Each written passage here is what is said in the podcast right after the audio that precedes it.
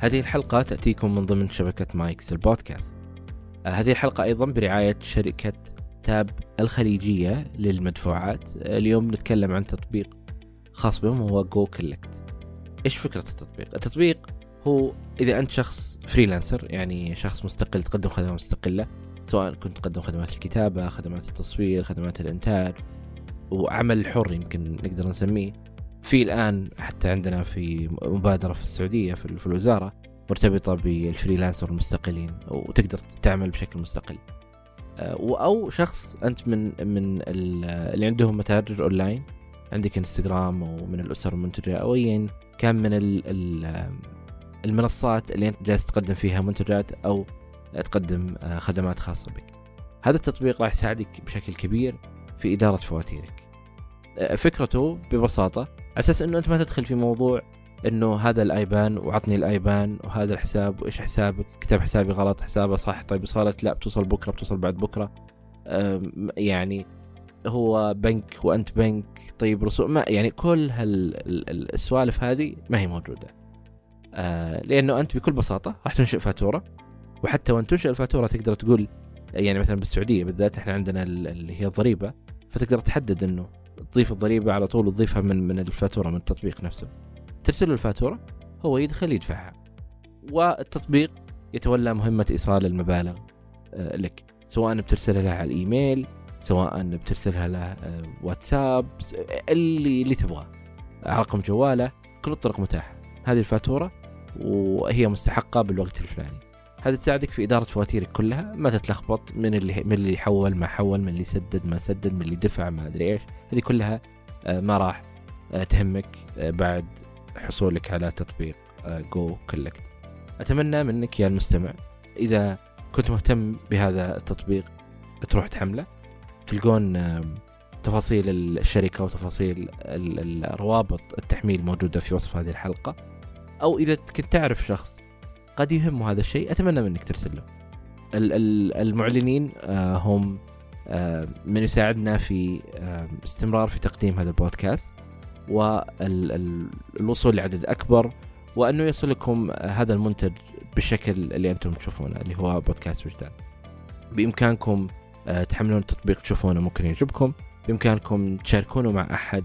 بإمكانكم تروحون تتابعون حساب الشركة على تويتر. أنكم جايين عن طريق آه، بودكاست آه، وجدان. وشكرا لكم يا أصدقائي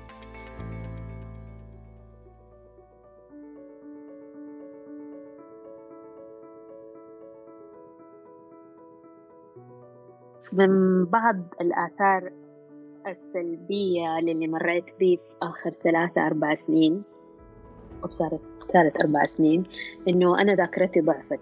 فتسلسل الأفكار البين اللي, اللي الألم اللي مريت به خلال تجاربي مع الاكتئاب واضطراب ما بعد الصدمة. تسلسل الأحداث عندي ذاكرتي ضعيفة والدكتور شرح لي إنه ده طريقة عقلي عشان يحمي نفسي من الألم عشان لا أتذكر الألم. فبالتفصيل بالتفصيل بكل صراحة ما أفتكر. بس أفتكر المجمل اللي صار في 2017 يعني بعض الأشياء اللي أفتكرها اني وصلت لمرحله أجلس أبكي تسعة عشر ساعات ما أقوم.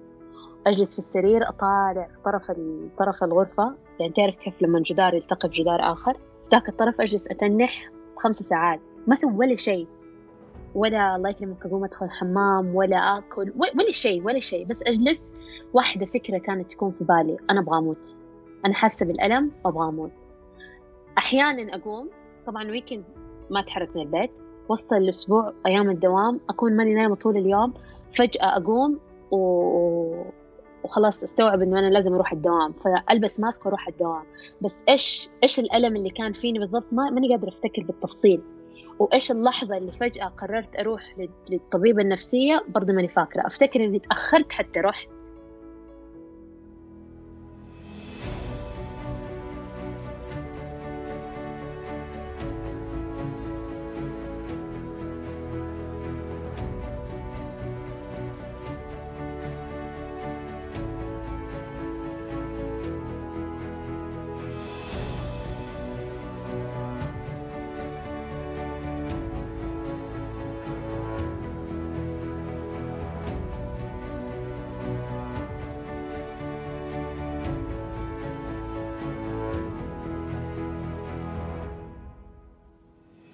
أهلا بكم يا أصدقاء. في هذه الحلقة تشاركنا بلقيس آه، تجربتها وقصتها مع الاكتئاب. هذه القصة أول شيء هي شاركت تجربتها يعني عبر تويتر واليوتيوب ومشاهدات عالية. وما كانت تتوقع هذا الشيء حقيقة. وهي كانت مأجلة هذا الموضوع يمكن لسنتين قبل أن تشارك هذه التجربة. كثير من الناس كانوا مصدومين يعني ومستغربين كيف بلقيس اللي نعرفها تمر بهذه التجربة وكيف إحنا ما نعرف الناس القريبين منها. وهذا شيء مرتبط بالاكتئاب وتجربة الاكتئاب. بلقيس جالسة تشرح لنا هذه الفكرة. آه ليش قررت بلقيس تشارك هذه التجربة؟ آه كيف هي الآن تتعايش مع الاكتئاب؟ تجربتها في مختلف الدول هي حصلت على العلاج أو زارت العيادة النفسية في لندن في في الإمارات وفي السعودية. فراح تعطينا ثلاث تجارب مختلفة مرتبطة بزيارتها للعيادة النفسية. لا تنسوا يا أصدقاء تقييم البودكاست على iTunes كذلك مشاركة الحلقات السابقة من تحبون عبر منصات التواصل المختلفة. أي شخص حاب يشارك تجربته معنا هنا على البودكاست أتمنى منك أينما كنت تتواصل معي على العنوان البريدي وهو أسامة وجدان dot com كل الحلقات نسجلها عن بعد ففي المكان وبالوقت اللي يناسبك نقدر نسجل المشاركة. آه وشكرا لكم. أنا وسام بن جيفان وهذا وجدان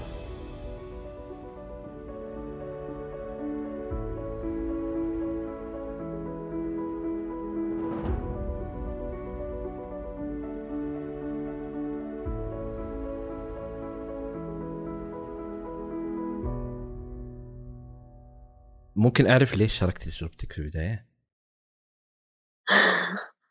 داخل على العميق على طول يا أسامة مرة ما يحتاج ليش شاركت تجربتي؟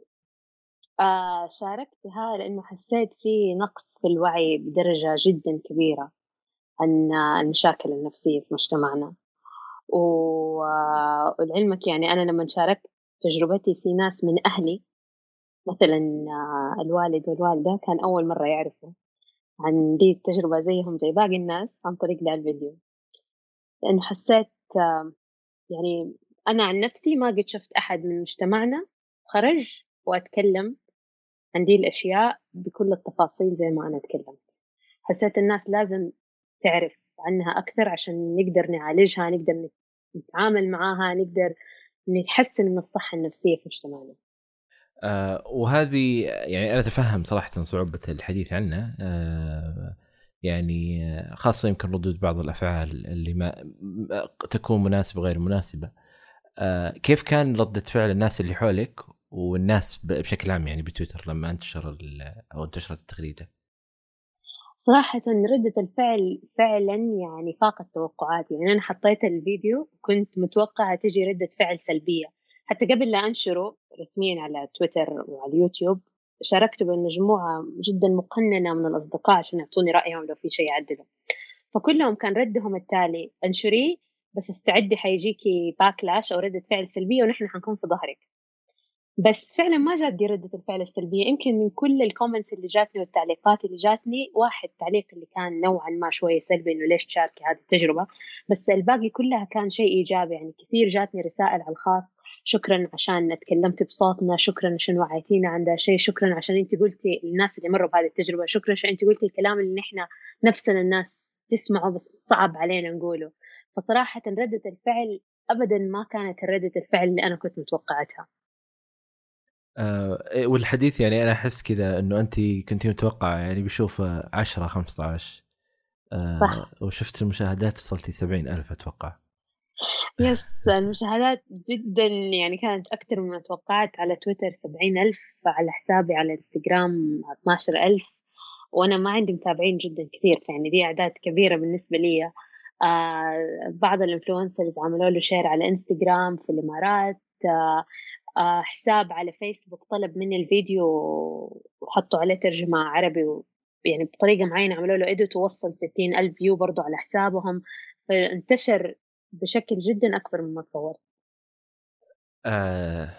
تعرفي أنت وش رأيك؟ ليش انتشر كذا؟ أحس انتشر عشان النقطة اللي أنت ذكرتها في البداية إنه ما في محتوى بالعربي فيديو in specific بالتحديد آه، أتكلم عن دي المواضيع. يعني لو تكتب بالإنجليزي مثلا تجربتي مع الاكتئاب أو آه، ما هو الاكتئاب أو تجربة مشاكل نفسية تلاقي مرة كثير. تكتب بالعربي ما يطلع لك شيء. أو يطلع أشياء مرة قليلة. أو أشياء يعني ما هي فعلا تعبر الصورة الحقيقية. ممكن تكون بس من وجهة نظر طبية بس مو من شخص مرة بالتجربة دي.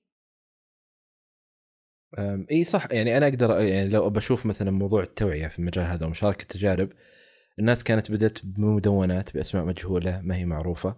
بعدها يمكن انتقلوا لتويتر عشان في كتابة ما حد يعرف.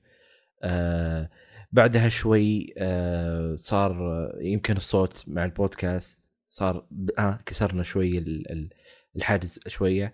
آه الآن الخطوة الثالثة الفيديوز والخطوة اللي بعدها يمكن حتى يشاركون يعني في أماكن في في مسارح في في أماكن عامة إنه يشارك التجارب هذه. فأتوقع إحنا متجهين إن شاء الله ل آه، لمجال أحسن. بس أبى أعلق على دي النقطة أسامة يعني ترى يعني هو كويس دي المشاركة بس ترى أبدا ما هي سهلة. أنا متأكدة أنت مع البودكاست والناس اللي سمعت قصصهم يمكن بعض تردد أو بعض مو على طول يتحمس إنه يشارك. أنا عن نفس الفيديو ترى فكرته عندي من سنتين نفسي أسويه وكنت مترددة مترددة مترددة مترددة. بعدين آخر يعني أنا عندي آه اكتئاب حاد واكتئاب متكرر الحدوث اللي هو recurrent depression فيروح ويجيني. فآخر مرة جاني كان دي الفترة في فبراير. من فبراير لمنتصف مارش كانت فترة جدا سيئة. بعدين وصلت لمرحلة قلت لما عديت هذه ال episode هم يسموها episode كل ما يجيك اكتئاب لما عديتها قلت لا هذا الفيديو أنا قديش أجلته أنا متأكدة في ناس كتير زيي والناس لازم تفهم نحن إيش اللي نعاني. يعني يعني زملائي أو صديقاتي لازم يفهموا ليه فجأة أختفي ليه فجأة ما أكون تمام. فلازم أحاول أفهمهم إيش اللي بيصير في عقل بلقيس. فرحت وصورت الفيديو. وحتى بعد ما صورته جلست شهر مترددة أنزله ولا لأ. منتجته وخلاص قررت okay حنزله في شهر التوعية بالصحة النفسية بداية مايو. عدى أول يوم مايو ثاني يوم مايو ثالث يوم أنا برضه مترددة. هل أنا حقدر أتحمل يعني ترى قرار كبير إني إني أطلع بذا الضعف؟ مو لمجموعة صغيرة. أطلع بذا الضعف لمجموعة جدا كبيرة من الناس. آه إي آه يعني آه يعني الحديث يعني حديث من التجارب خاصة يعني الأشخاص اللي يشاركون تجاربهم يعني أشوفها مثل ما قلت يعني بالبودكاست. ما هو سهل ابدا صراحة يعني. وأتفهم لو مثلا تردد أكثر من مرة. أتفهم يمكن حتى لو آه بعد التسجيل قال ودي أنشر ما ودي أنشر. أتفهم هذا الشيء يعني. ما هو بالسهولة إنك أنت آه، تناقش هذا آه، هذا الموضوع. أو حتى أحيانا تقوله بصوت عالي. يعني آه، إنه وتثبت هذا الشيء آه، يعني بالنسبة لك. أنا قبل ما يعني قبل ما نبدأ في التجربة يعني انت آه، تعملين مع مع ذا ناشونال صح؟ إيه صحيح وانت كنت تدرسين خارج السعودية صح؟ صحيح كم جلستي؟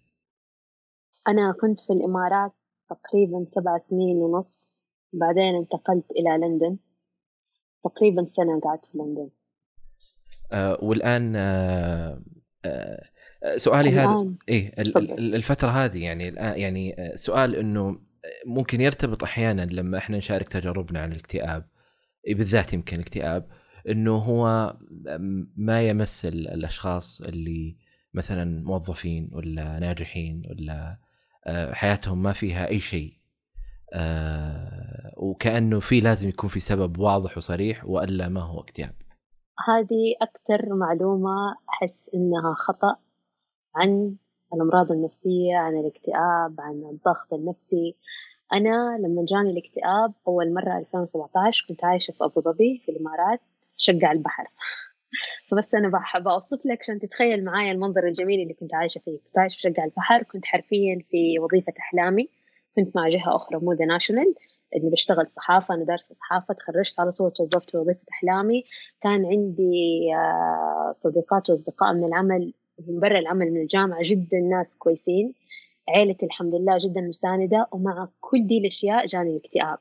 فالاكتئاب ما هو حاجة إنه لا ده الإنسان خلاص عنده وظيفة أحلامه وعنده ناس كويسة عنده مدري إيش ما حيجي ما حيجي له اكتئاب ده الإنسان عنده ظروف صعبة حيجي له اكتئاب لا الاكتئاب فعلا فعلا فعلا ممكن يصيب أي أحد. الأمراض النفسية إن جنرال كلها بالعموم ممكن تصيب أي أحد. ما يهم هو غني هو فقير هو حالته المادية كويسة حالته المادية مو كويسة زيه زي الزكمة. هل الزكمة تيجي تقول لا والله هذا بيته كويس فأنا الزكمة ما ما ما حتجيله. هذا بيته مو كويس فهذا الزكمة حتجيله لا ما ما خصه كذا. هو زيه زي المرض الجسدي ممكن يصيب أي أحد.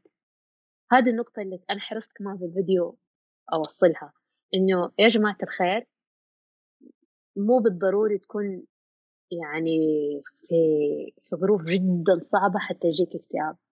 ممكن تكون في قمة نجاحك في قمة تألقك وتصاب به وده اللي إي يعني وإحنا عندنا يعني مثال آه، لل للممثلين وبعض المغنيين وبعض المشاهير يعني في يمكن خارج السعودية اللي إحنا نعرف أقصد يعني.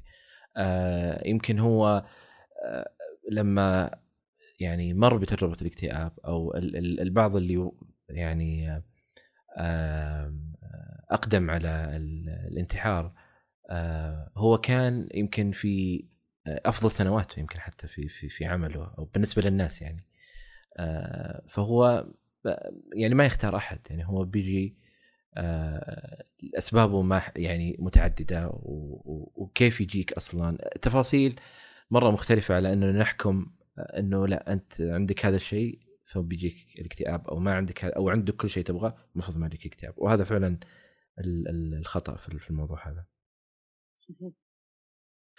أم طيب هل تتذكرين متى أول مرة آه، سمعتي كلمة اكتئاب أو ديبرشن؟ آه في المطلق ما أفتكر بس أفتكر أول مرة شخصت بيها.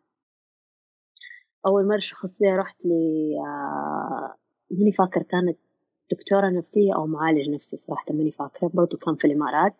ودخلت لها وشرحت لها عبيت بعض الأوراق وأسئلة. بعدين دخلت لها وسألتني بعض الأسئلة تكلمنا. وقبل ما ينتهي وقتي معاها قالت لي آه ترى أنت عندك آه اكتئاب حاد. أول ما سمعت يعني كده فاكرة فاكرة بالضبط الموقف فاكرة وجه الدكتورة فاكرة المكتب فاكرة كل شيء. يعني دي لحظة ما أتوقع في حياتي حنساها. كان شعور متلخبط بين شعور صدمة لشعور آه سعادة إنه شعور كان القلق اللي فيني راح إنه إيش إنه أنا الشيء اللي فيني هذا التفكير السلبي اللي فيني هذه محاولات التفكير الانتحاري اللي فيني لها اسم. أنا ماني مجنونة. لا اكشلي أنا مصابة بمرض اسمه اكتئاب. بدل ما أنا أجلس ألوم نفسي إنه ليه أنا بفكر كذا ليه أفكاري سوداوية؟ ليه ما أبغى أعيش؟ ليه ما أبغى أقوم من السرير؟ ليه ما صرت أحب دوامي اللي هو دوام مرة كويس؟ كل دي الأشياء كده في ديك اللحظة بالضبط أول ما قالت لي فعلا ارتحت. إنه لما تعرف أنت إيش المرض اللي فيك تقدر تعالجه بدل ما تجلس كده في حالة ما أنت عارف أنت فين. هذا كان أي سنة أول زيارة لك؟ 2017 2017 طيب ليش أصلا رحتي؟ إيش اللي خلاك تروحين؟ إيش خلاك تبحثين عن أخصائي أو أو طبيب؟ ليش رحت؟ شوف من بعض الآثار السلبية اللي مريت بيه في آخر ثلاثة أربع سنين أو صارت ثالث أربع سنين إنه أنا ذاكرتي ضعفت فتسلسل الأفكار البين اللي, اللي الألم اللي مريت به من خلال تجاربي مع الاكتئاب واضطراب ما بعد الصدمة. تسلسل الأحداث عندي ذاكرتي ضعيفة والدكتور شرح لي إنه ده طريقة عقلي عشان يحمي نفسي من الألم عشان لا أتذكر الألم. فبالتفصيل بالتفصيل بكل صراحة ما أفتكر. بس أفتكر المجمل اللي صار في 2017 يعني بعض الأشياء اللي أفتكرها إنه وصلت لمرحلة أجلس أبكي تسعة عشر ساعات ما أقوم. أجلس في السرير أطالع في طرف طرف الغرفة. يعني تعرف كيف لما جدار يلتقي بجدار آخر؟ ذاك الطرف أجلس أتنح خمس ساعات. ما أسوي ولا شيء. ولا الله يكرمك أقوم أدخل الحمام ولا آكل ولا شيء ولا شيء. بس أجلس واحدة فكرة كانت تكون في بالي. أنا أبغى أموت. أنا حاسة بالألم وأبغى أموت. أحيانا أقوم. طبعا ويكند ما أتحرك من البيت. وسط الأسبوع أيام الدوام أكون ماني نايمة طول اليوم. فجأة أقوم و...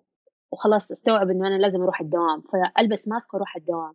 بس إيش إيش الألم اللي كان فيني بالضبط؟ ما ماني قادره أفتكر بالتفصيل. وإيش اللحظة اللي فجأة قررت أروح للطبيبة النفسية؟ برضه ماني فاكرة. أفتكر إني تأخرت حتى رحت لأنه كان عندي زي التخوف إنه إنه للأسف دي الفكرة السائدة عندنا في المجتمع انه الدكتور النفسي بس للمجانين إنه ما حد يروح له الا لو كان إنسان ما كويس لا لا دي الأفكار كلها كانت للأسف في جزء منها فيني فأخذت وقت حتى أستوعب إنه لا عادي لا أنا من جد أحتاج دكتور نفسي أنا أحتاج أخرج من الحالة اللي أنا فيها أنا ما عندي مشكلة في التفاصيل يعني آه لكن هل تتذكرين من متى انت كنت تمرين بهذا الشيء؟ إلى 2017 يعني؟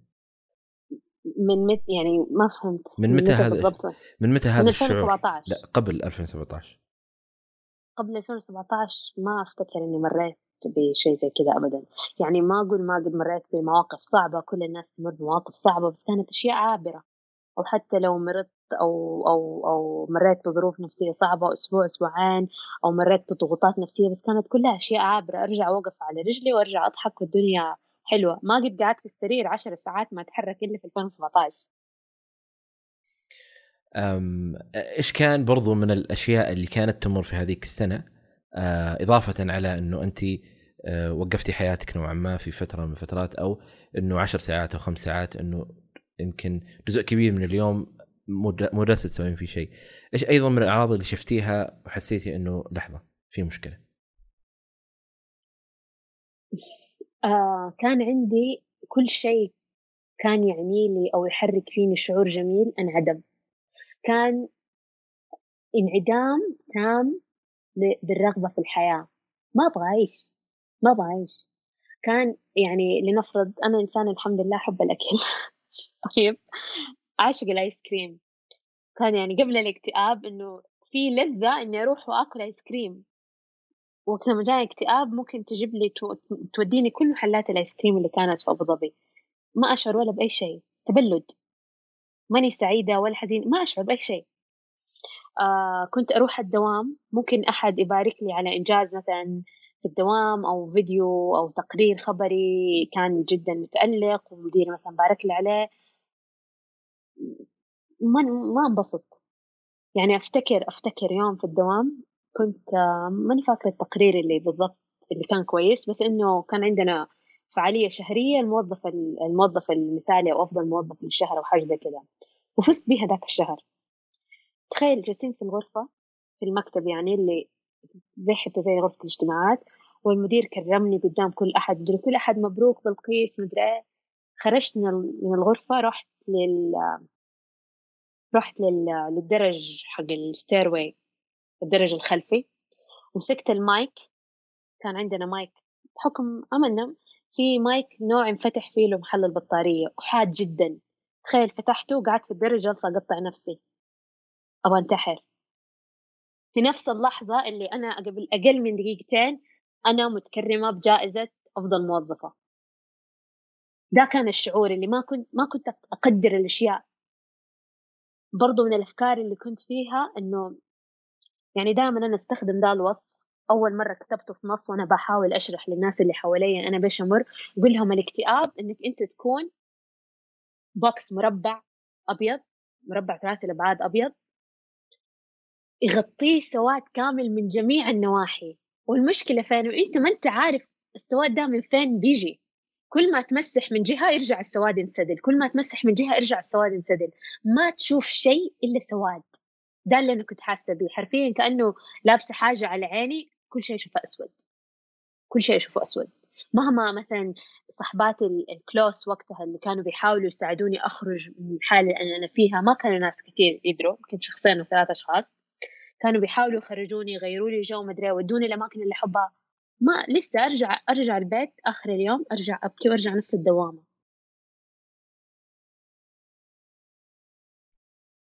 آه، اللحظة هذه اللي آه، صارت آه، إنه كان فيها محاولة الإيذاء بعد ال يعني التكريم أو إنه انت كنتي الأفضل. هل في كان فكرة إنه انت ما تستحقين هذا الشيء؟ ما أفتكر إيش كانت الفكرة اللي في بالي بالضبط. هل أنا ما أستحق؟ هل أنا ما أحب نفسي؟ بس كان في فكرة إنه أنا أحس دي الفكرة اللي كانت دائما تنعاد لي لما كنت لما كان تجيني يعني الابسود حق الاكتئاب. أنا أشعر بالألم أنا أريد هذا الألم أن يتوقف. ما أعرف شعور كيف أخليه يتوقف إلا أن أقتل نفسي. دي كانت الفكرة الوحيدة اللي تجيني. المحاولات محاولات الانتحار اللي كم تتذكرين كان في عندك محاولة؟ مح... إيذاء نفس كان في كثير. محاولات انتحار واحدة منهم أودت بي للمستشفى كانت واحدة اللي جدا شديدة ونزفت كثير. أما الباقي اللي, اللي محاولة بس ما كملتها ممكن بالأصح كانت ثلاثة أو أربع محاولات. آه الناس اللي حولك وقتها أنت قلتي إنه في آه، عدد يمكن ثلاثة أو اثنين آه، اللي كانوا يعرفون هذا الشيء. كيف كانوا يشوفونك؟ هل هم كانوا يعرفونك قبل الاكتئاب؟ أو عرفوك مع الاكتئاب؟ آه بركز في اثنين. إحدى اثنين كانت تعرفني قبل الاكتئاب الشخص الآخر عرفني مع الاكتئاب أو بالأصح ازدادت علاقتي بهم خلال الاكتئاب. عرفت معدنهم إنهم ناس معدنهم ذهب لانهم وقفوا معايا فترة الاكتئاب. تعرف المقولة اللي تقول ماني فاكرتها بالضبط اللي اللي كان يشوف جدار روحك حيسقط فأسندك هذه صديقتي ده اللي سوته كنت أنا يعني أسامة خليتني حبدأ أبكي ها؟ آه يعني حرفيا بعد الله عز وجل لو مو دول الشخصين كانوا في حياتي بلقيس ما كانت حتكون عايشة اليوم.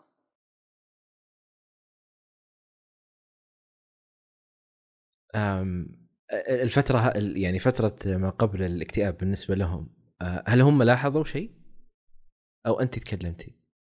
أنا تكلمت آه، حتى أفتكر آه، البندي بحاول ما أقول اسمها حفاظا على خصوصيتها البندي صاحبتي لما أول يوم رحت أفتكر الساعة عشرة في الليل اتصلت عليها كان رمضان قلت لها كذا وهي بس كانت وقتها اشتغلنا مع بعض كذا مرة وزميلة عمل ممكن بس ما كانت جدا قريبة مني في العمل.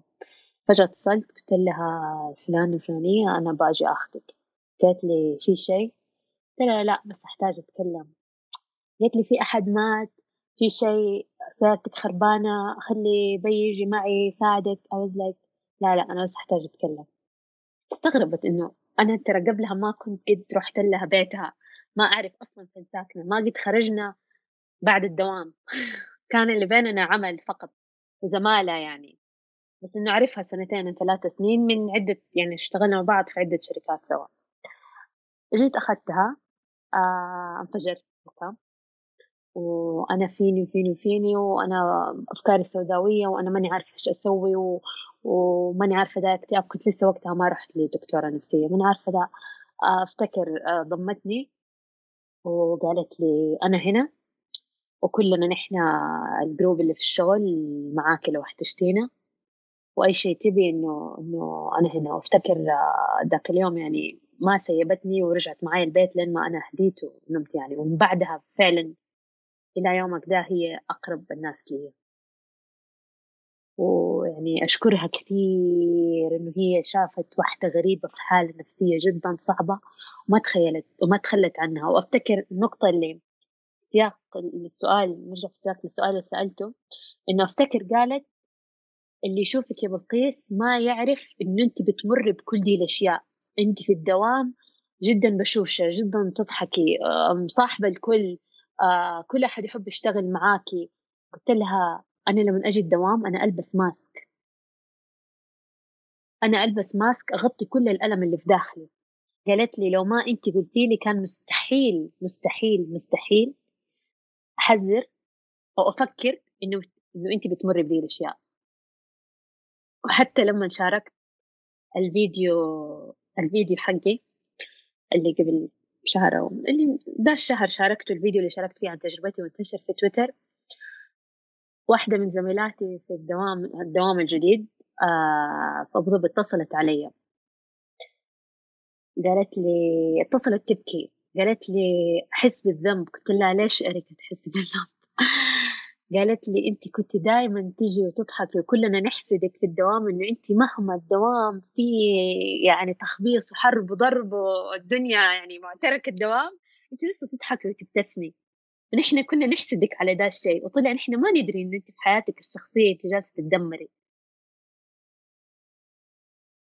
فده يخليك تفكر إنه ترى انتبهوا على الناس اللي تحبوهم. ممكن بيمروا بأشياء جدا صعبة وأنتم ما تدروا.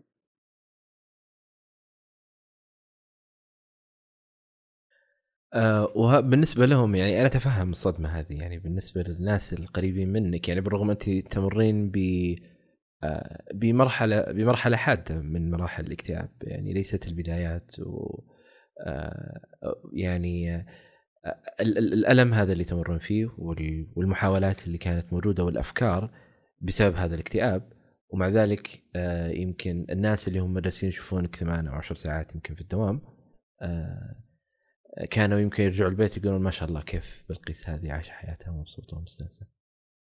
صح. صح. حتى حتى من الأهل يعني لما نزل الفيديو حقي أنا صراحة يعني انبسطت أو سعدت إنه إن شاء الله كان أفاد ناس جدا كثير بس زعلت إنه زعل ناس كثير من أهلي علي. عمي أنا حبيبة عمي. عمي يوم ما شاف الفيديو حرفيا اتضارب مع كل اللي في البيت يقول لهم كيف ما حد فيكم يقول لي إنه بلقيس كده. دائما تتصل وتضحك وتسلم علينا وتسأل. كلهم كانوا يقولوا له نحن ما ندري بابا نحن بنات عمي بابا نحن ما ندري. بابا بلقيس تكلمنا عادي وتخرج معانا عادي و... وفي المناسبات معانا تضحك وتمزح وترقص عادي.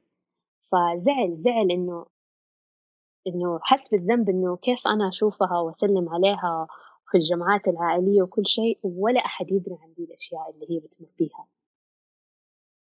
وده ترى يرتبط بأنه صعب في مجتمعنا إنك توقف وتقول أنا عندي اكتئاب.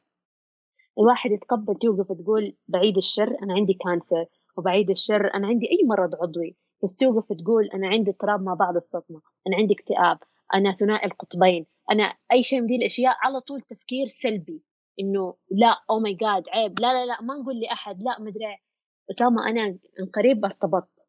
طيب؟ قبل يومين الحمد لله آه، مل قريت فاتحتي. قبل يومين من التسجيل؟ قبل يومين بالتحديد قريت فاتحتي. آه تمام؟ البركة. الله يبارك فيك. أول موضوع فتحته مع الشخص اللي متقدم لي ده الموضوع المشاكل النفسية. في نفس الوقت الناس من اللي أعرفهم قالوا لي أوه تتخيلي شاف الفيديو دحين أهله ما حيوافقوا. ليش عيب يشوف الفيديو؟ ليش عيب يشوف الفيديو ويعرف إنه الشخص اللي هو منقدم عنده اكتئاب؟ ترى ما هو عيب إنه أنا مصابه بدا الشيء بالعكس. يعني الحمد لله الحمد لله إنه كان إنسان جدا متفهم. وإنسان قال لي أنا حوقف معاكي على ما تعدي دي الأشياء ولو جاتك episode ثاني من الاكتئاب أنا حوقف معاكي. بس نظرة المجتمع المحيط بي صديقات أهل إنه لا أهله لا يدروا ولا هو يدري إنه انت عندك مشاكل نفسية. ليش؟ ترى ما هو عيب. ليش لما أحد يتقدم لأحد يكونوا صريحين من البداية والله عنده السكري والله عنده مدري إيه والله عندنا في وراثه في العيلة الغدة الدرقيه بس ما حد يقول إيش ترى من حق الشخص الثاني إنه يعرف وما هو عيب إنك تشارك ذا الشيء. بالعكس أنت لما لما حنوصل لدرجة في المجتمع إنه عادي نتكلم عن دي الأشياء المجتمع كله حيتحسن وحيخف الضغط علينا نحن اللي عندنا دي المشاكل النفسية. حي... حيقل الشعور بالذنب عندنا وحيقل الشعور بالحرج. حيقل الشعور بالحرج. أنا أول كنت ما أشارك لأنه بكل صراحة كنت أشعر بالحرج إني أقول أنا عندي دي الأشياء. دحين صرت ما أهتم. بالعكس أنا أحس نفسي جدا جدا جدا شجاعة إنه أنا إنه أنا متعايشة مع ذا الشيء اللي فيني وإنه أنا بأسلك الطريق اللي اللي بإذن الله يساعدني أخرج من المرض النفسي. أنا جدا شجاعة وفخورة بنفسي إنه أنا أقدر أوقف. في ناس كثير ما تقدر توقف تقول الكلام. أنا أقدر أوقف وأقول أنا والله إنسانة عندي دي الأمراض وأنا جالسة أسعى إني أخرج منها وأنا ما اخترت أكون فيها ولا أبغى. تجيني نوبات ذعر مرة ثانية بس أنا بتجيني.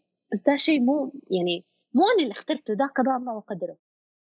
وهذا يعني آه، يعني لما نتكلم عن موضوع المشاركة بالذات ممكن كثير أصلا من الناس اللي استغربوا آه، ممكن إنهم يعرفون أشخاص ممكن إنهم مروا بتجربة مشابهة. لكن كذا في زي يعني التابو عن هذا الموضوع إنه شيء محرم الحديث عنه. مثل ما قلتي إنه الناس ممكن تتكلم عن أي شيء ممكن تتكلم عن أي شيء فعليا إلا عن آه يعني عن هالتجربة. وإحنا ما نتكلم بس على موضوع آه وحتى برضو الإشكالية إنه يمكن كثير من الناس آه يحاول يربط الموضوع آه بشيء بشيء عضوي آه ولا يقول إنه اكتئاب آه ولا يقول إنه قلق آه ممكن يقول لا عندي أصلا مشكلة في الغدة عندي مثلا مشكلة عضوية هي اللي خلتني كذا. ولا أنا مو مو مو شيء اسمه مش مش هذا اضطراب نفسي. آه، فهذا موجود في يعني. في وصمة عار وصمة عار جدا جدا جدا سيئة وجدا منتشرة الامراض النفسية. مرض نفسي يعني أو ما يعني من جد لا عيب ما حنقول لأحد تابو ومدري إيش وشيء جدا جدا سيء. في حين في الحقيقة هو شيء جدا طبيعي ويصيب أي أحد وما هو عيب إنك تكون مصاب به. طيب هل كان في عندك coping mechanism أو ما أدري والله شو الترجمة coping mechanism مع الاكتئاب صراحة أنا حاليا مع معالجين النفسيين ب لا أنا أبغى قبل تفضل إيش قصدك؟ أنا أبغى قبل ما تزورين العيادة إيش كنتي تسوين to cope ولا إيش كنتي تسوين آه على أساس تخففين من هذه الأشياء؟ ما كانت في coping mechanism أنا عارف كان الشيء الوحيد اللي أسويه إني أبكي وإني بس بس كنت أعرف البكاء وأعرف إيذاء النفس. هذه الشيئين الوحيدين اللي كنت أعرفهم. هل كان مثلا عندك إنه آه، نومك من الناس اللي ينام مثلا صرتي تنامين أو مثلا أكلك صرتي ما عاد تاكلين أو تاكلين يعني أكثر من اللي كان قبل آه، أو كانت في أشياء حصلت لك إضافة على يعني موضوع المحاولات وموضوع الفراغ. لا بس بس كنت ما يعني ما أفتكر إني كنت آكل. كنت ما كنت أحس بالجوع. أفتكر إني في أول مرة جاني اكتئاب مرة نحف مرة مرة مرة نحف إني ما كنت آكل. آه بس يمكن ما أعرف إذا هذه كانت من coping mechanism مش أول مرة جاني اكتئاب. يمكن ثاني أو ثالث مرة كانت بعض ال mechanism إني أخدر الشعور بإني أقعد أتفرج نتفليكس آه، أخلص مسلسل كامل أربع seasons يمكن في يومين ولا حاجة زي كذا إنه أجلس non-stop أنغمس في أنغمس في ذا الشيء. أو حتى قراءة. مو مو مو بالضرورة بس نتفلكس كذا أنغمس في أي حاجة تخدر الإحساس فيني. إي وهذه الفكرة يعني إنه في أشياء ال ال الأشخاص يعني ممكن الشخص يسويها ما هي بالضرورة إنه شيء يعني ضار بظاهره إنه شيء ضار. بس إنه هو قاعد يملأ هذا الشعور أو أو أقلها مو يملأ جالس يصرف كل شيء يصرف نفسه عن هذا الشعور. على أساس إنه أنا راح أجلس 12 آه، ساعة ولا 13 ساعة أتابع نتفلكس آه، كمثال. ولا راح أجلس آه، بالساعات على جوالي أو أجلس. يعني هذه الأشياء ليست بالضرورة إنه لما تجي تتكلم عن اكتئاب أنت قاعد تقول محاولات أو أفكار أو إيذاء نفس أو لا لا. ممكن في أشياء ممكن أنت ما تسويها. الايذاء اللي انت تسويه يمكن أعظم حتى من, من هذا الشيء.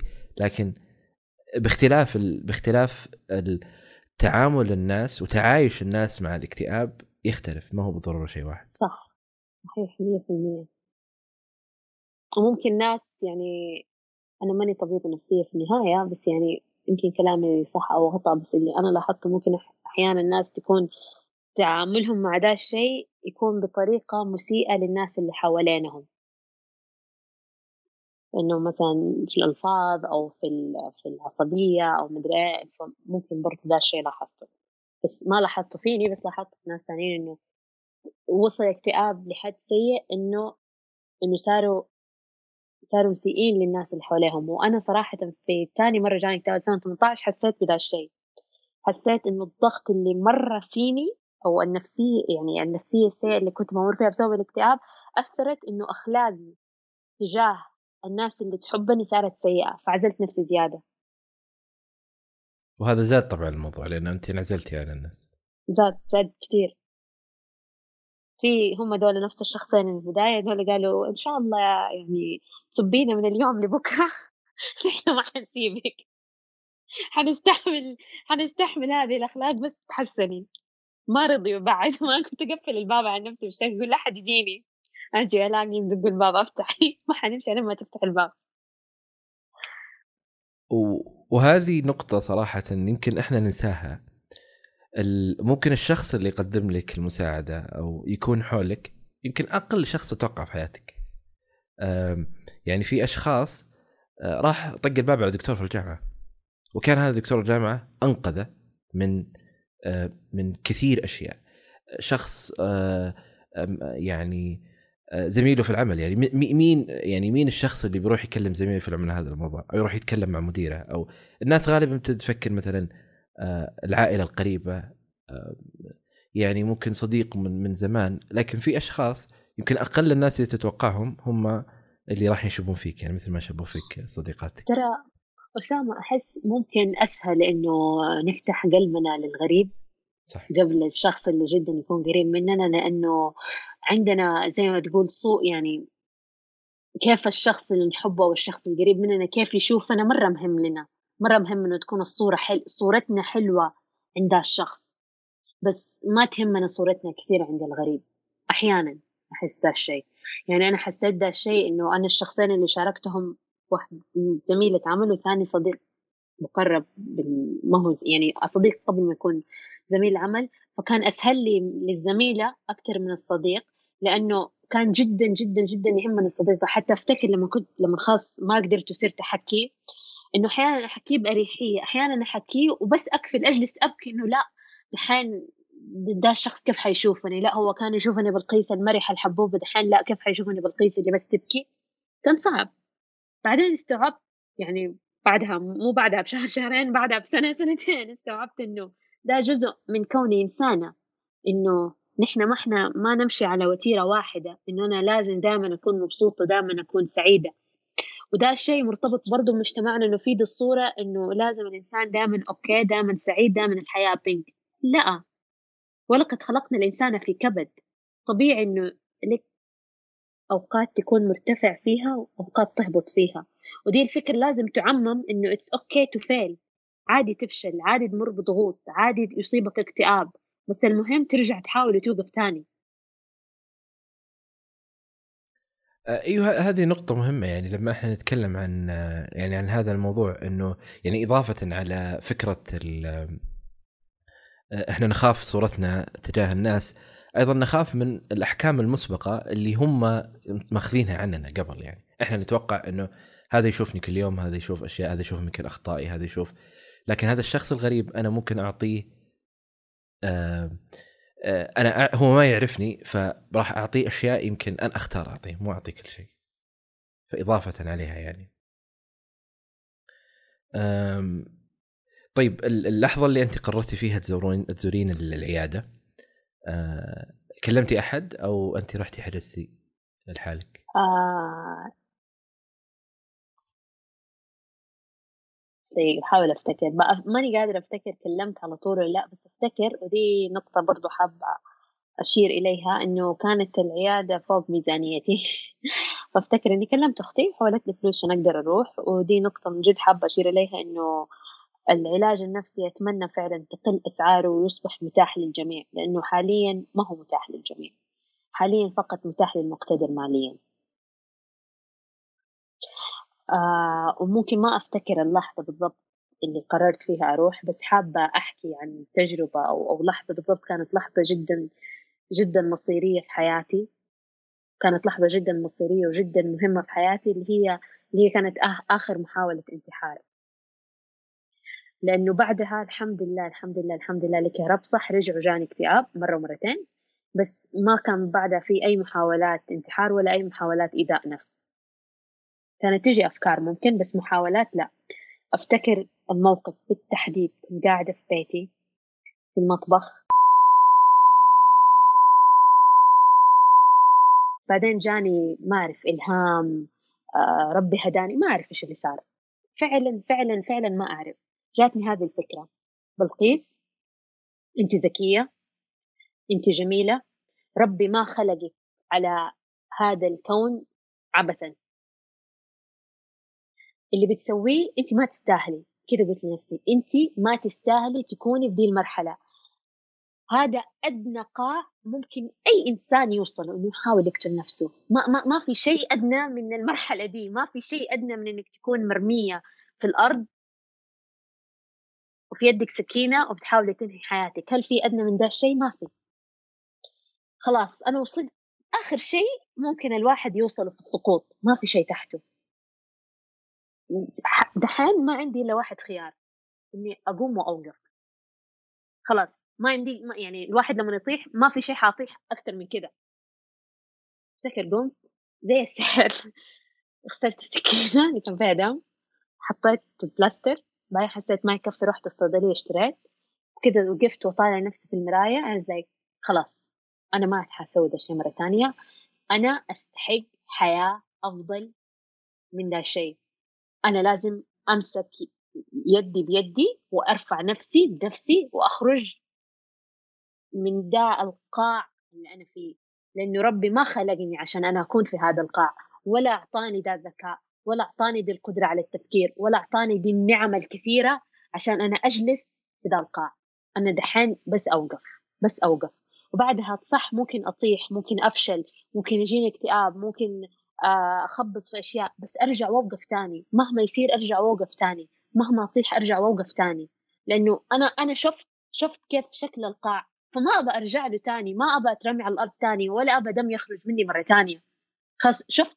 يعني تعرف لما تشوف الشيء فتعرف إنه ده مو ده مو المحل اللي أنت تستاهله. أنا شفت ده الشيء. شفت ال... شفت البوتم بوتم نك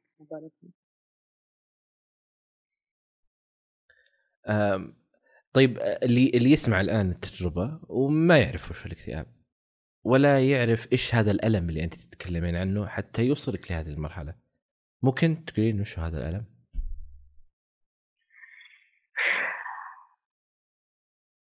آه. الاكتئاب والألم هو إنك تكون تبصر وتكون تشوف الحياة بكل ألوانها. بالألوان الحلوة منها والألوان الألوان المو حلوة منها بكل الألوان. فجأة أشبه ما يصيبك العمى. ما تشوف إلا لون أسود. دي باختصار الاكتئاب. ممكن تكون في نفس الغرفة نفس الغرفة هي ملونة. طيب مو إنه تغيرت الظروف أو شيء ممكن نفس الغرفة الملونة فجأة أنت ما تشوفها إلا أسود. ما تشوف إلا أسود. هذا باختصار الاكتئاب.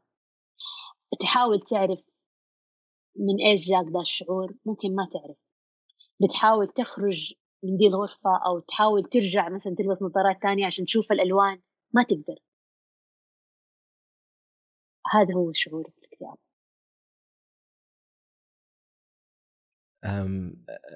الشعور هذا اللي أنت عالق في مكان بس ما تدري يعني وتحس أنه الخروج من هذه المتاهة هو قضاء على حياتك. شوف الخروج صعب ولكن لازم أنوه لو أحد جالس يسمعنا وأحد مصاب بالاكتئاب أو مصاب بأحد الأمراض النفسية ترى الخروج صح صعب. ما حكذب عليك وأقول سهل كانت أيام جدا صعبة بس يمديك تخرج. هذه النقطة مرة لازم ننوه عليها إنه مهما تمر بظروف صعبة ومهما كنت يعني لو كنت في وسط اكتئابك الآن بوجه لك هذه الرسالة أنا كنت في محلك أو كنت في محلك. وكنت أتوقع إنه ده يعني كنت أتوقع إنه ده السواد ما حيوقف بس أنا الحين من, من, الجهة الأخرى بحدثكم لا خرجت. لا رجعت الحياة ملونة. ولكن ما حتجي بسهولة. لازم لازم أنتوا تخرجوا نفسكم من ذا الشيء وتسلكوا الطريق اللي يخرجكم. يعني إيش؟ روحوا لدكتور نفسي روحوا لمعالج نفسي أتكلم مع أحبابكم. خذوا لو الدكتور واصف لكم دواء خذوا الدواء خذوا الدواء خذوا الدواء. لأنه مرة فرق معايا لما أخذت الأدوية لما التزمت بجلساتي مع المعالج النفسي. حرام حرام تقعدوا في اللي أنتم قاعدين فيه. حرام. أنا عارفة إنه صعب. والله عارفة إنه صعب محدثتكم من قلب يعني قلب الحدث إني مريت بالاكتئاب ثلاث مرات اللي تمنيت الموت مليون مرة اللي شفت السواد وما كنت أشوف غير السواد بس في النهاية خرجت. بس لازم تسلك الطريق عشان تخرج من اللي أنت فيه. عارفة إنه صعب. أسندوا أسندوا على الناس. نحن ربي ما خلقنا عشان نعيش لوحدنا. ربي خلقنا كائنات نسند على بعض. أسلكوا لي أسندوا على صديق زميل. اخت أخ زوجة اسندوا على اي أحد وادعوا ربنا واخرجوا من اللي أنتم فيه.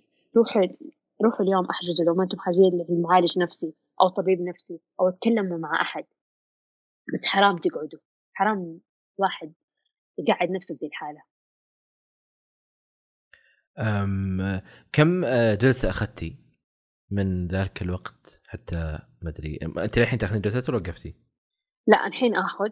آه بس صراحة ما أعرف كم العدد لأني كنت في الإمارات آخذ بعدين كم. وقفت لما تحسنت بعدين رجعت في لندن أخذت بعدين توقفت.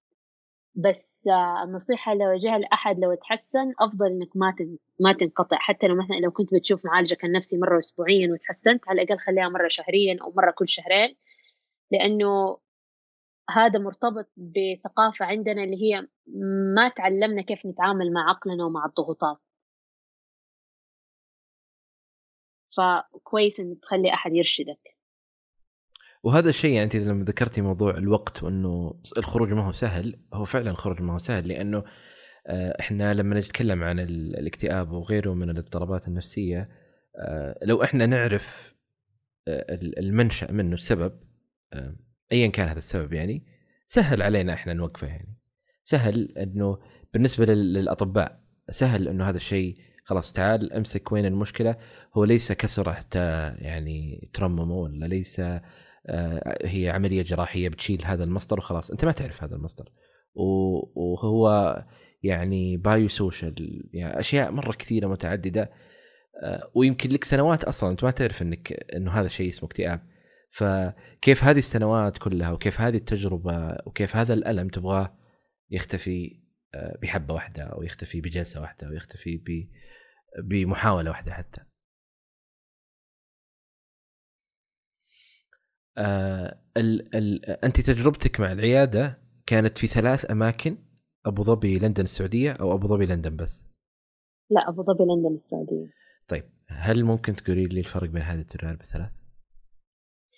آه صراحة في أبو ظبي تجربتي كانت مع عدة دكاترة بس اتأثرت كثير. كثير بسبب الظروف المالية. إنه كان جدا غالي علي فوقفت العلاج. كم كانت الجلسة بالريال؟ آه 750 ريال تقريبا. كم مدتها؟ آه نص ساعة إلى 40 دقيقة. آه اللي من جد من جد فرق معايا في في لندن. بس حأعود النقطة اللي وراء لأبو ظبي. إنه هناك كان عندي جهل بالأدوية إنه لما أخذت الدواء ما كان عندي علم إنه إنه ما حتطلع فايدته إلا بعد فترة. كنت حاسب زي ما تاخذ البنادول تشرب البنادول اليوم خلاص تروح الحرارة أو يروح الصداع لا أدوية الاكتئاب ما تشتغل كذا أجين أنا ماني ماني طبيبة بس عموما ما تشتغل من أول مرة أظن بعد أسبوعين أو بعد شهر بعدين تبدأ تشوف الأثر. وابدا ما ينفع توقفها فجأة لازم تتوقف تدريجيا ومراجعة مع طبيب. يعني قصة الحالة أنا ما كان عندي علم دي الأشياء. في لندن ثقفت. ثقفت قبل ما بدأت الدواء. قبلها فهموني إنه آه. قبل ما أخذه. إي معلش لما في أبو ظبي أنت قصدك إنه آه شخصت وأعطيت الدواء ويمكن توقفنا هنا. غير إنه قبل في لندن قبل ما تأخذين هذا الدواء ترى هذه هي فكرته. يأخذ أسبوعين آه، شهر يمكن موضوع الناقلات العصبية وال neurotransmitters واللي يطلع واللي يخرج واللي يصير. وفوق كذا إنه في لندن وده الشيء أتمنى نشوفه أكثر في عالمنا العربي. آه في لندن مغطى بالتأمين العلاج النفسي. فأنا ما دفعت ولا ريال لأدويتي. في حين في الإمارات كان لازم أدفع وده كان السبب إن أنا ما كملت. ما مداني أروح مرة ثانية. ما كانت معي الفلوس الكافية إني أرجع أراجع الطبيب مرة ثانية عشان يرجع يوصف لي الجرعة الثانية للشهر اللي بعده. آه، أبو ظبي أنت كنت تدرسين ولا موظفة؟ كنت موظفة بس بسبب ظروف الاكتئاب وقفت فترة. أه ولما كنت في لندن تدرسين أو موظفة؟ الاثنين. okay ما شاء الله. لما كنتي موظفة كان عندك تأمين قصدك ولا تأمين هو جاي كذا عشانك جيتي كان لندن؟ عندي تأمين بس ما كان يغطي آه، الصحة النفسية. في لندن ولا أبو ظبي؟ في لندن يغطي. إيه أبو ظبي. اي اللي... لندن مغطى مغطى في لندن هم عندهم شيء اسمه NHS اللي هو زي أشبه ب ما هو تأمين يعني أشبه بالنظام الطبي عندهم أشبه عندنا كأنه free بس هو ما هو free تدفع له زي التأمين. خلاصة الموضوع إنه في لندن كل أحد مؤهل للعلاج النفسي. أنا أقصد ما انت موظفة ومو بلانك موظفة ولا انك طالبة حصلتي على التأمين هذا. لا ما كان حيفرق. أنا موظفة أو طالبة في كل الحالتين في لندن كنت حاحصل على إنه كانت ستغطى تكلفة العلاج النفسي لأنه في العيادات الأولية اللي هو عند الجنرال ال GP اللي هو family doctor كل أحد في لندن له family doctor ال family doctor هناك عندهم مؤهل للتشخيص الاولي للأمراض النفسية مؤهل لصرف الأدوية. وبعدين يحيلك إنك أنت تتابع مع معالج نفسي أو مع آه طبيب نفسي. فأنا كان كان يعني صرف أدويتي كان من ال family doctor تبعي طبيب العائلة يسموه. كانت هي واحدة توصف لي الأدوية اتابع معها أتابع معها شهريا. وكنت أحصل على العلاج النفسي ال therapy عن طريق الجامعة. بس لو ما كانت في الجامعة كنت حقدر أحصل منه عن طريق الحكومة أيضا. بس إنه كان ممكن أستنى شوية. بس نحن الجامعة كان موفرة لنا علاج في نفس ال campus طبعا شرحوا لي كل شيء فيما يتعلق بالدواء. بعدين بعد ما صرفوا لي هو أول فترة كانوا يتصلوا علي كل أسبوعين. إنه هو يأثر على النوم يأثر على النفسية يأثر على, على يأثر على كثير أشياء حتى بعضها عضوي. وكانوا يتصلوا علي ها كيف ال... آه كيف الدواء كيف أعراضك كيف مدري إيش يحتاج إجازة من يعني كانوا متابعين معايا. بصراحة أول ما وصفوا لي هو جدا اترددت يعني جلست فترة ما أخذته ما أخذته بعدين قعدوا معايا فهموني إنه لا خذيه لا ما في خوف. لأن أنا إيش كان التردد عندي؟ إنه لما شخصوا حالتي إنه هو recurrent آه، depression اللي هو اكتئاب متكرر الحدوث إنه قالوا لي مع حالتك ما ينفع تاخذيه فترة وتنقطعي. ايديلي لأفضل سيناريو عشان جدا تتحسن حتستمر على الدواء سنتين. فأنا كان زي الصاعقة لي. كيف يعني أنا آخذ دواء سنتين؟ فأترددت قعدت شهر ماني راضي آخذه بعدين اللي خلاص الاكتئاب وصل معاه المواصيل اللي رجعت بدأت تجيني أفكار انتحارية. مو محاولات أفكار وقلت لا لا, لا أنا ما حرجع. ما حرجع لذا الطريق. فاقتنعت وأخذت الدواء. آه طيب متى حسيتي آه آه إنه آه السواد بدا يروح وبديتي تشوفين مرة ثانية؟ شوف آه مع حالتي اللي هو الاكتئاب يروح ويجي أنا تجيني episodes فلما تجيني ال episode أشوف السواد. بعدين لو كثفت العلاج لو كثفت الاهتمام بأدويتي مدري إيش أرجع أخرج من ال episode الثاني ويروح السواد بعدين ممكن يصير trigger معين أو محفز معين أو ضغوطات معينة ويرجع يجيني الاكتئاب. فهي المسألة كيف أنا أتعامل مع نفسي. فأنا أعتقد وأجين أنا دكتور نفسي أعتقد إنه مثلا آخر آخر آخر مرة رجع لي الاكتئاب لأنه أنا غيرت عشت في ثلاثة دول في تقريبا سنة وأضف إليها الكورونا وأضف إليها بعض الضغوط من العمل والدراسة فرجع لي الاكتئاب. وفوق ده كله إنه أنا لما نقلت من من بريطانيا للسعودية ما صرت متواصلة مع دكاترتي. والدواء اللي كنت أخذه في لندن أول ما نقلت السعودية ما هو موجود. هذه كمان دخلت في دوامة ثانية إني فجأة انقطع دوايا. والادويه ما ينفع تنقطع. هو ال ال آه الإشكالية يعني أتكلم الموضوع إنه بالنسبة لك الآن معرفتك عن الاكتئاب فهمك لهذا الموضوع معرفتك إنه في شيء اسمه اكتئاب وتشخيصك وأدويتك ومحاولاتك يعني في كذا مرحلة بطبيعة الحال لما يمر عليك الاكتئاب لأي سبب كان معرفتك الآن فيه غير عن لما كان قبل سنتين ولا سنة وتعاملك معه غير عن لما كان في السابق. صح. وفي دي النقطة برضو مرتبطة بعملي اللي أنا جدا جدا جدا شاكرة لهم وأتمنى لو أحد كان بيسمعني تحته آه يعني هو مدير أو أو ماسك إشارة أو أي حاجة أو له بعض الزملاء في العمل إنه أتمنى نوصل لمرحلة إنه تكون في أريحية في العمل إنه نتكلم عن هذه المواضيع لأنه أنا شاكرة ومقدرة وجدا أحس بنعمة إنه أنا كنت في بيئة عمل وما زلت في بيئة عمل تتفهم مثل هذه المواضيع. يعني مديرة التحرير عندنا قالت لي جملة في 2019 لما أول مرة أقول لهم كان عمل جديد وقلت لهم يعني جاتني ابيسود اكتئاب بعد ستة شهور تقريبا بدأت عمل فاضطريت أقول لهم لأنه كان باين. أنا كنت فجأة أبكي في المكتب وما كنت أم performing يعني بأدي الأفضل يعني. فقالت لي كلمة مستحيل أنساها. قالت لي بلقيس في أيام كنت تجي الدوام تعطي ميتين من مية. فوق يعني تعطينا فوق ما المفروض تعطينا. فمن العدل إنه لما أنت ما تقدري تعطي إلا عشرين في المية أو عشرة في المية أو صفر في المية إنه نحن نتقبل دا الشيء. وقالت لي حتى لو أنت ما كنت في المية بس كنت بتؤدي مية في المية أنت في النهاية بشر. مش متوقع منك إنك كل يوم تجي الدوام حتعطي مية في المية. أنت بشر ودائما أتذكري دا الشيء. وكان ده حاجة يعني إلى الآن فاكرتها وإذا إن شاء الله في يوم من الأيام أصبحت أنا يعني عندي عملي الخاص أو شركتي الخاصة أبغى هذه الفلسفة تكون عندي مع موظفيني وفي بيئة عملي إنه نحن بشر. مو لازم دائما تكون في أفضل صورة وتعطي أفضل ما أنت تحاول بس لو ما قدرت عادي بكرة في بكرة. آه وهذه نعمة صراحة إنه يكون في شخص فوقك يعني آه مسؤول يعني يحمل هذا الفكر. وحتى لو كانت لو كان الشيء اللي يعمل هو مجرد هذا الكلام فيكفي صراحة للشخص فما بال لو كان الاهتمام ووجود مثلا المبادرات أو البرامج اللي موجودة في المنظمة آه، وتكون مرتبطة بهذا المجال فبالعكس هذا أحسن وأحسن. آه، بالنسبة لك طيب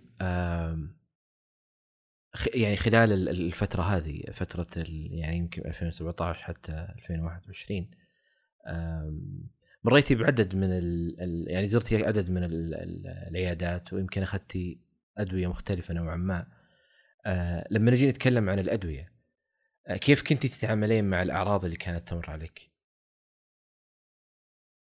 آه، أهم شيء إنه طبيبك النفسي تكون على كونتاكت مع تواصل معه.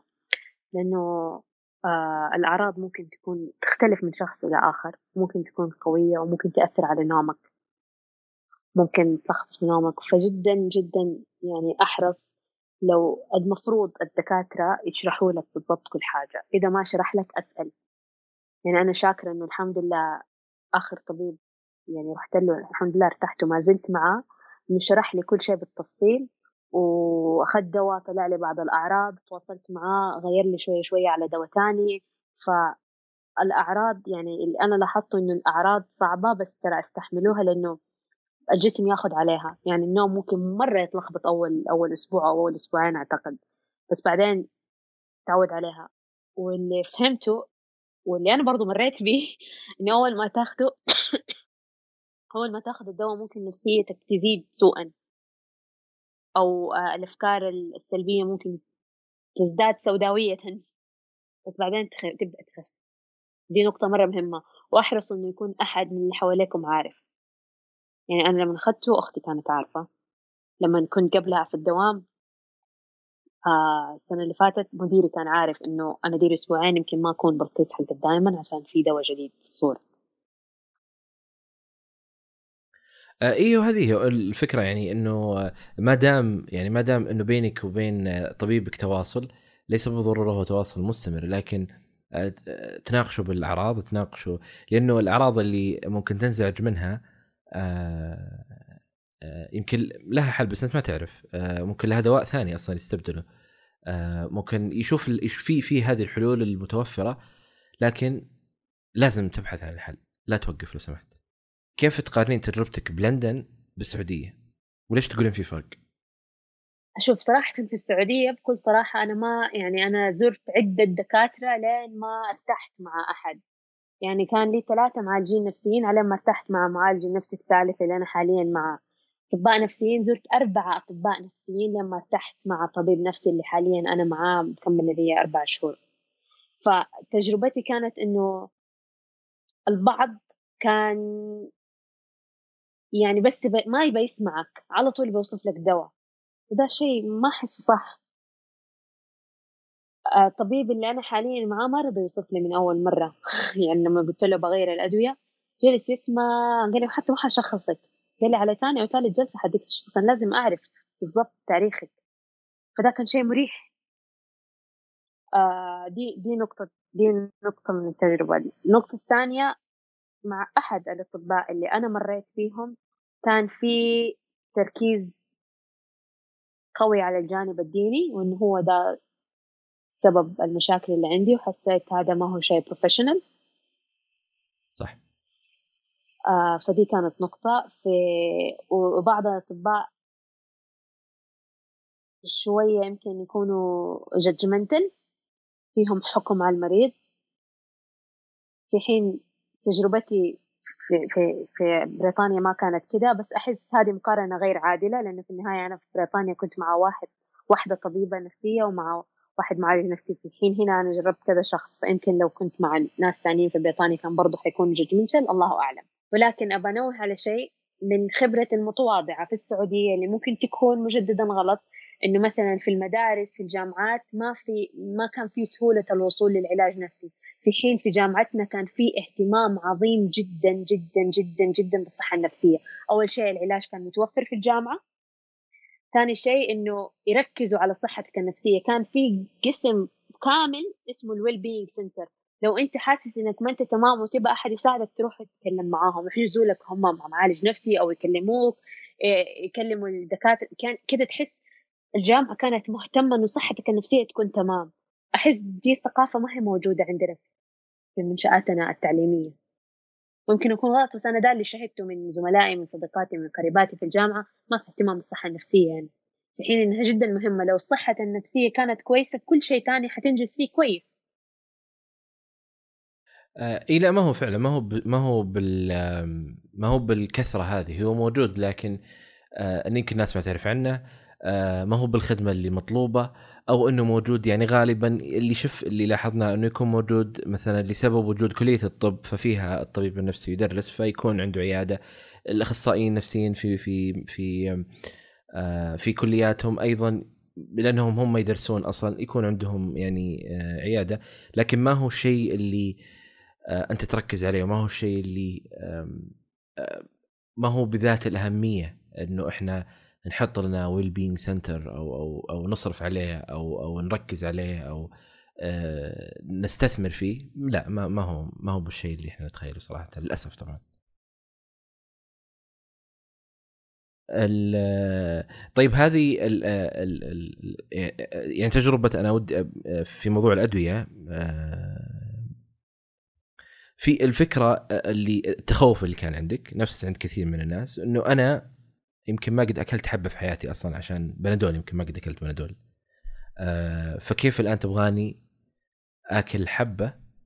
أنا ما ماني فاهم بالضبط وش تسوي أصلا آه عشان الاكتئاب. ولا وتقول لي سنتين بعد. كيف كيف كيف هذا؟ ما ما كان سهل. يعني بقول لك خد شهر حتى أقرر و يعني علين ما لين ما الدكتورة زي ما تقول كبت علي مويه باردة. قالت لي بكل صراحة إذا ما أخذتي حتى قلت أنا وقتها قلت لها أنا دي الأسبوعين تحسنت نفسيا تحسنت مع العلاج الثيرابي اللي بروح مع دكتورة الجامعة قالت لي أسمعي ممكن تحسني قد ما تبي بس رح يرجع يجيكي. حيرجع يجيكي وحيرجع يجيكي وحيرجع يجيكي. لو ما أخذتي الأدوية أنت حتعيشي مع الاكتئاب طول حياتك. أنت تبغي تعيشي مع ده الشيء طول حياتك. أقنعتني. إنه لا أنا لازم خلاص بخرج من داش دي الدوامة. هي دوامة أنا كل ما أخرج منها أرجع لها كل ما أخرج منها أرجع لها بخرج منها ما برجع تاني. فأقنعتني بدي وجهة نظر وصراحة استشرت كذا أحد يعني أنا أختي دكتورة خلتني أكلم بعض من صديقاتها اللي من ذا المجال عشان يعني حاول يفهموني أكثر عن عن ذا الدواء وصراحة كلهم أقنعوني إنه قالوا لي لا مع حالتك اللي لازم تاخذيه ما في بديل آخر. okay العلاج المعالج النفسي حيساعدك في الجلسات في التمارين ما إلى ذلك بس مع حالتك انت ال recurrent depression اللي عندك. You need medication to get better. ومو medication تستمري عليه شهر شهرين سنتين to get better.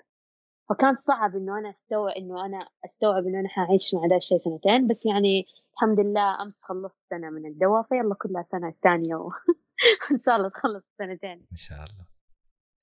آه ال ال طيب إضافة على موضوع الأدوية آه إيش الأشياء اللي حصلت في حياتك؟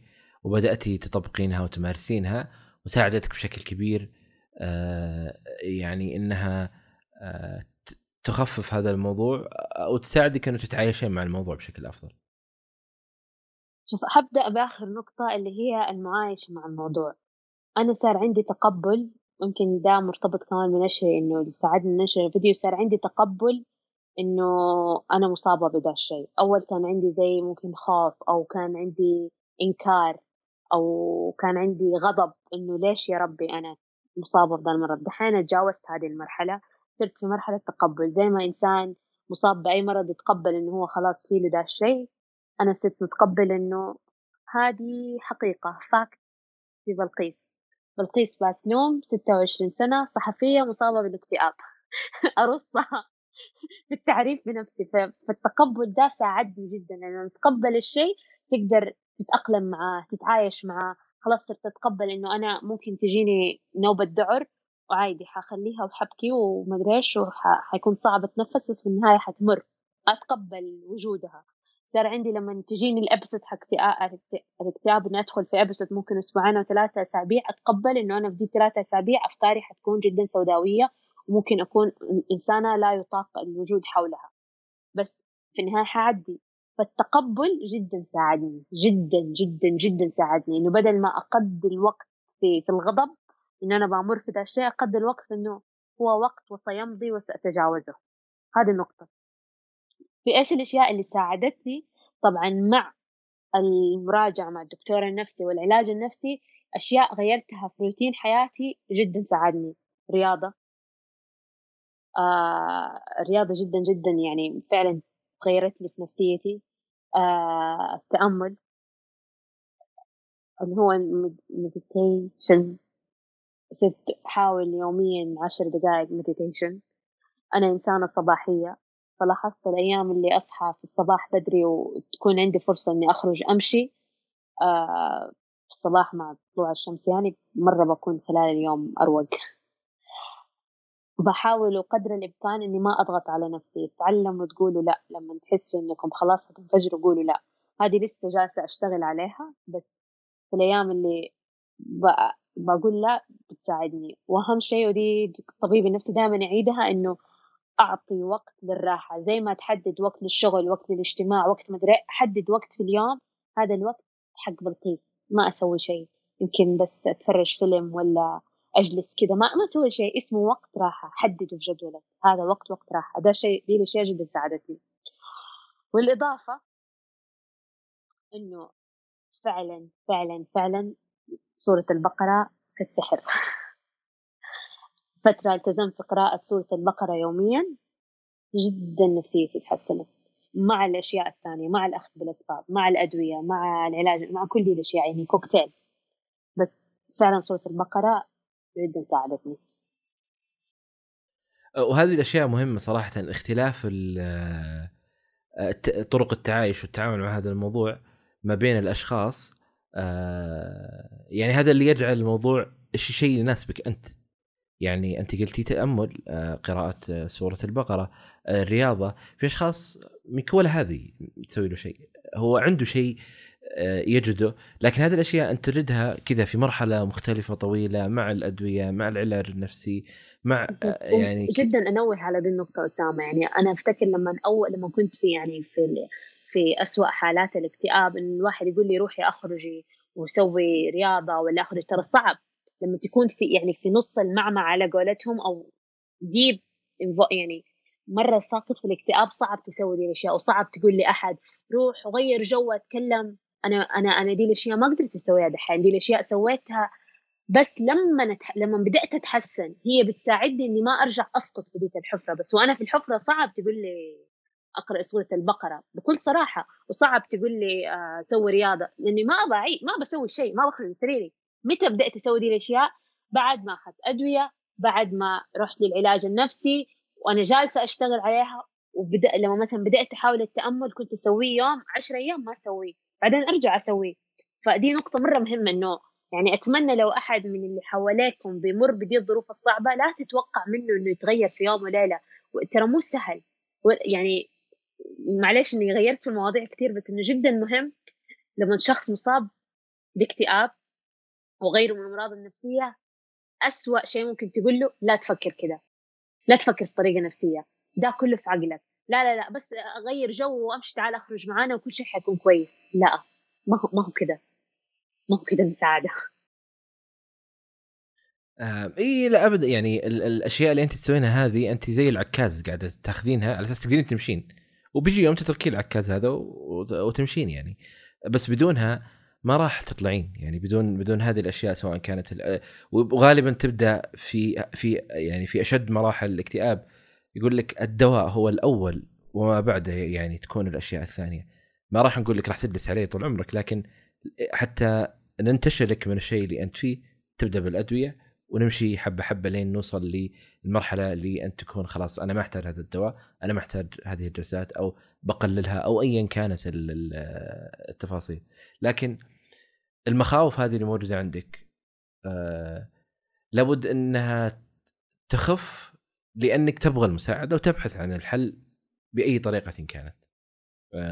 وموجود الحل بطرق مختلفة.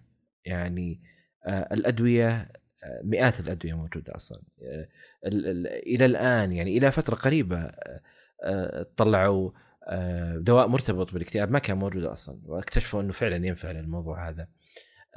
فالشيء قاعد يتغير ويتحسن ويكون أفضل لكن المهم أنت وينك موجود وبحثك عن المساعدة وبحثك عن الحل هو اللي إحنا نحتاجه وهذا السبب اللي يخلي بلقيس تشارك تجربتها أصلا.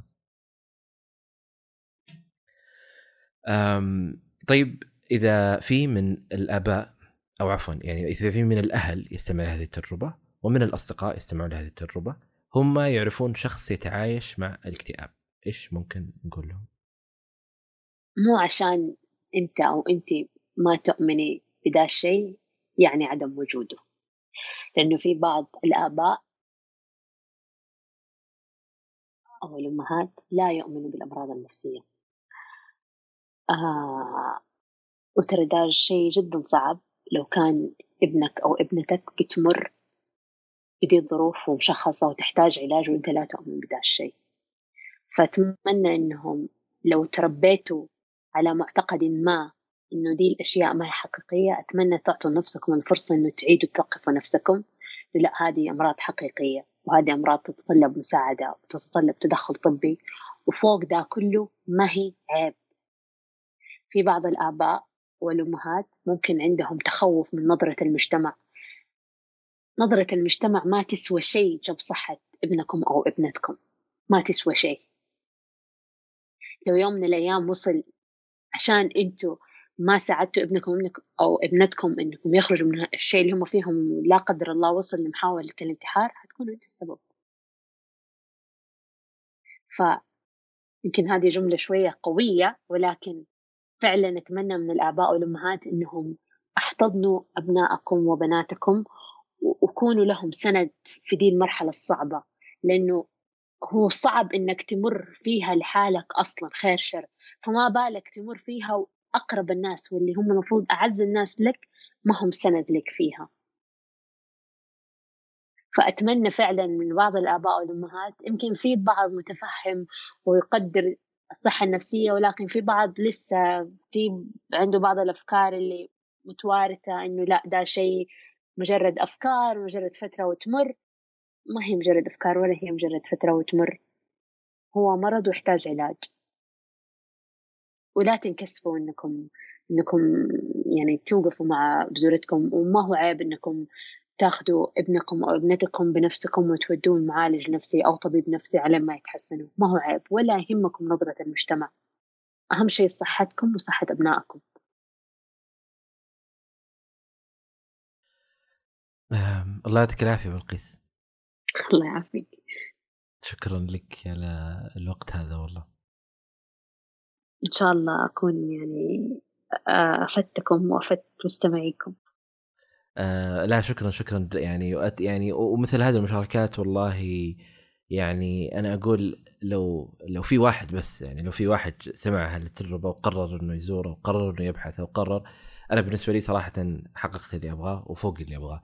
فما بالك لو كان في عشرات ولا مئات ولا ألوف الأشخاص اللي آه، استفادوا من هالتجربة اللي ما هي سهل الحديث عليها وما هو سهل الحديث عنها لكن عدد ويعني جزء كبير من الناس التجارب هي اللي تخليهم يعني يخف الخوف ويخف القلق ويقدرون إنهم يمرون بتجربة زيارة العيادة وطلب المساعدة آه، عكس لما آه، يعني مهما كان التنظير مهما كان الكتب اللي اقراها مهما كانت المعلومات تبقى تجارب يعني لها لها وقعها الخاص. فشكرا شكرا بلقيس. شكرا لكل شخص يشارك تجربته وشارك تجربته معنا. آه، في شيء حابة تقولينه قبل ما أخلص؟ شكرا. يمكن بس حختم على على ثلاث نقاط. مو نقطة ثلاث نقاط.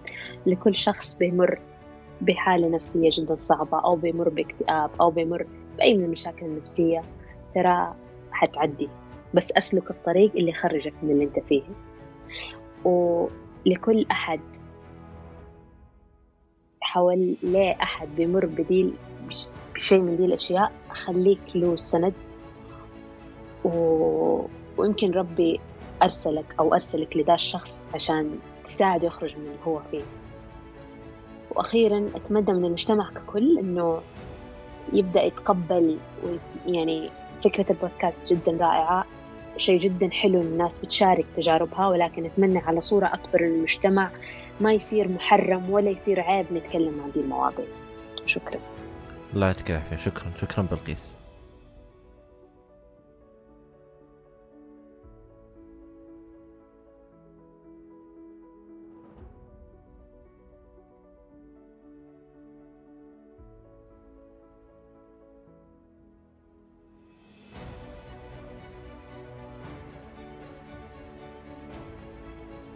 شكرا لكم يا أصدقاء لاستماعكم لهذه الحلقة. لا تنسوا مشاركة الحلقة مع من تحبون عبر منصات التواصل المختلفة. أي شخص حاب يشارك تجربته معي هنا على البودكاست أتمنى منك أنك تتواصل معي على العنوان البريدي وهو أسامة وجدان dot com كل شيء ذكرناه في هذه الحلقة تجدونه في وصف هذه الحلقة. وشكرا لكم. أنا أسامة الجيفان وكنتم مع وجدان.